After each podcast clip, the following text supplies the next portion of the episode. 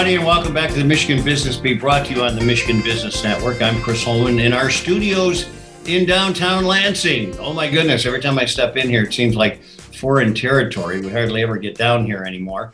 But COVID is going away, and uh, and so is that problem. As a matter of fact, right now we're going to run down to Highland, which is just east of Milford, unless I miss my guess there, and uh, spend a little time with Chuck Hammond. Chuck is the president and CEO of Hammond Associates, and Chuck, very timely to have you on because uh, we are going to talk about nonprofits. And uh, before we get there, let's talk about Chuck Hammond and and what you guys actually do. Well, we're a nonprofit consulting firm. We specialize in fundraising. We also do strategic planning and work with boards of directors, etc. But we're all about, we're all experienced. My team and myself all spent a lot of years on the other side of the table working for nonprofits. And I really think we understand their challenges and their struggles and their uniqueness and their need for more resources. As they say in the nonprofit world, no money, no mission. that is absolutely the truth. Matter of fact, they say that in a lot of sectors of life. Chuck, tell me uh, a little bit about as as you go through this, the problems that that nonprofits run into it. And I let me posture that by saying it's really important that the for-profit community realize what an important part of our commerce nonprofits are. Yeah, the nonprofit world, I, I you know, it's a several billion dollar industry nationally every year. So it is a significant part of the US economy. But a lot of our work centers in Detroit. We're a Michigan based company, but we do a lot of our work, uh, say, in a 90 minute radius of the city of Detroit. And when you look at Detroit's resurgence as a city pre COVID, the nonprofit sector had a profound influence on that. I mean, uh, Dan Gilbert did for sure. But you can go up and down the spine of the city, Woodward and Avenue, Woodward Avenue, and you can see evidence of the fact that charitable contributions and philanthropy have had on moving the city forward. I don't think the city would be where it is today without the nonprofit well, you know, you throw into that the fact that they employ um, that you know they're part of the commerce with moving cash through uh, through the system, et cetera, et cetera. So they they're really someone that we have to uh, to pay attention to. I have noticed in that sector that lately the the benevolence aspect of getting people to be philanthropic and support nonprofits has given way a little bit to the what's the ROI. So when I give how does that help me and us cumulatively? Well, you know, you you raise a good point, Chris, because donors need to be smart, thoughtful, and selective in their choices. There are tools out there like Charity Navigator that can give you access to financials on nonprofits and they rate them.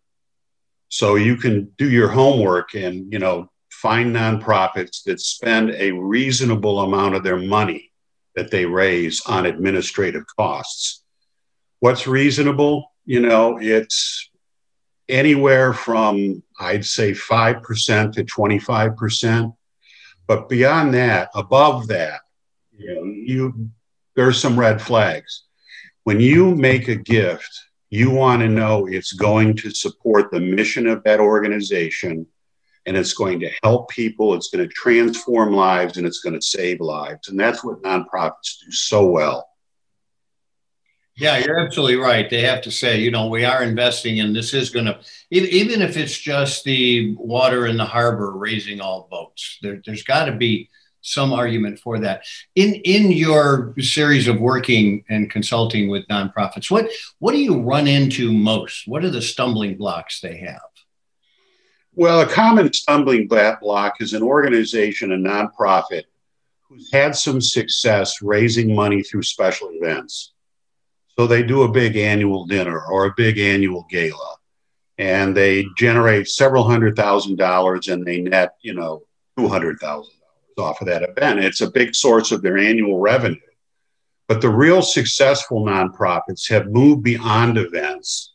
Events are great fundraisers and friend raisers but the real money is in having a major gifts program like a Michigan State University has, for instance, where you sit down with an alum or a prospect and you of some, you know, with deep pockets, and you solicit a significant seven figure and up gift. A lot of nonprofits are not good at that yet. They tend to focus more on the events and think that events are fundraising when there's so much more to fundraising than just events. Well, you're absolutely right. And again, you know, when you talk about the stumbling blocks they have, they all seem to kind of focus around money at the end of the day. Like you said, no money, no mission.